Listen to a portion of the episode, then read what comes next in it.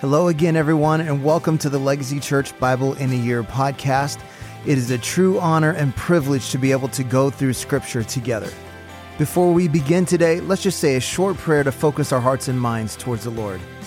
Father, we ask you today to open our ears to hear all that you want to speak to us and open our eyes to see all that you want to reveal to us. We know that there is life giving, transforming power in Scripture, so we surrender to your Holy Spirit now as we listen to your word. In Jesus' name, amen. Today is day 205, Isaiah 35.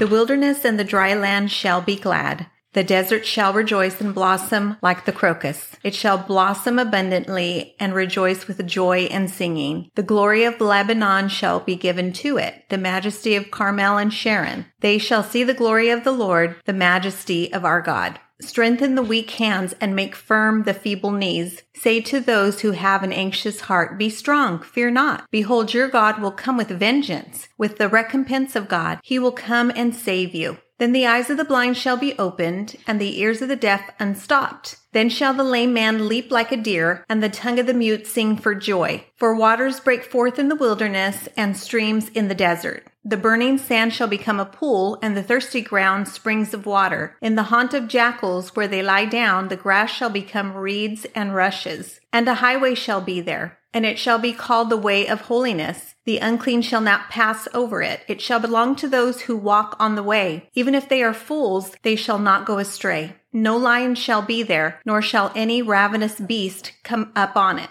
They shall not be found there, but the redeemed shall walk there. And the ransom of the Lord shall return and come to Zion with singing. Everlasting joy shall be upon their heads. They shall obtain gladness and joy, and sorrow and sighing shall flee away. Isaiah chapter 36. In the fourteenth year of King Hezekiah, Sennacherib, king of Assyria, came up against all the fortified cities of Judah and took them. And the king of Assyria sent the Rabshakeh from Lachish to King Hezekiah at Jerusalem with a great army. And he stood by the conduit of the upper pool on the highway to the washer's field. And there came out to him Eliakim, the son of Hilkiah, who was over the household, and Shebna, the secretary, and Joah, the son of Asaph, the recorder. And Rabshakeh said to them, Say to Hezekiah, Thus says the great king, the king of Assyria, On what do you rest this trust of yours? Do you think that mere words are strategy and power for war? In whom do you now trust that you have rebelled against me? Behold, you are trusting in Egypt, the broken reed of a staff which will pierce the hand of any man who leans on it. Such is Pharaoh, king of Egypt, to all who trust him. But if you say to me, we trust in the Lord our God. Is it not he whose high places and altars Hezekiah has removed, saying to Judah and to Jerusalem, You shall worship before this altar? Come now, make a wager with my master, the king of Assyria. I will give you 2,000 horses if you are able on your part to set riders on them. How then can you repulse a single captain among the least of my master's servants when you trust in Egypt for chariots and for horsemen? Moreover, is it without the Lord that I have come up against this land to destroy it? The Lord said to me, Go up against the land and destroy it. Then Eliakim, Shebna, and Joah said to Rabshakeh, Please speak to your servants in Aramaic, for we understand it.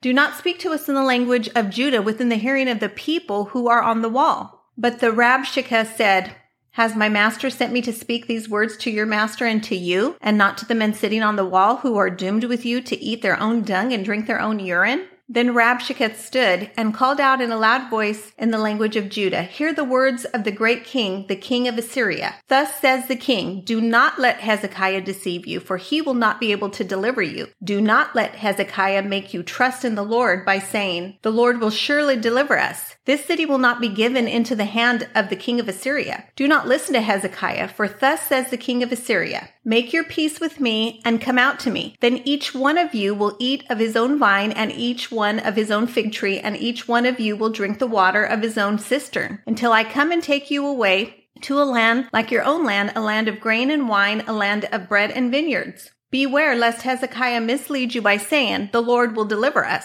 Has any of the gods of the nations delivered his hand out of the hand of the king of Assyria? Where are the gods of Hamath and Arpad? Where are the gods of Sepharvaim? Have they delivered Samaria out of my hand? Who among all the gods of these lands have delivered their lands out of my hand, that the Lord should deliver Jerusalem out of my hand? But they were silent and answered him not a word, for the king command was, Do not answer him. Then Eliakim the son of Hilkiah, who was over the household, and Shebna the secretary, and Joah the son of Asaph, the recorder, came to Hezekiah with their clothes torn, and told him the words of Rabshakeh. Well, thank you for joining us today on our Bible in a Year audio podcast. I want to encourage you to take what you've heard today and apply it into your life to be a doer of the word and not just a hearer only.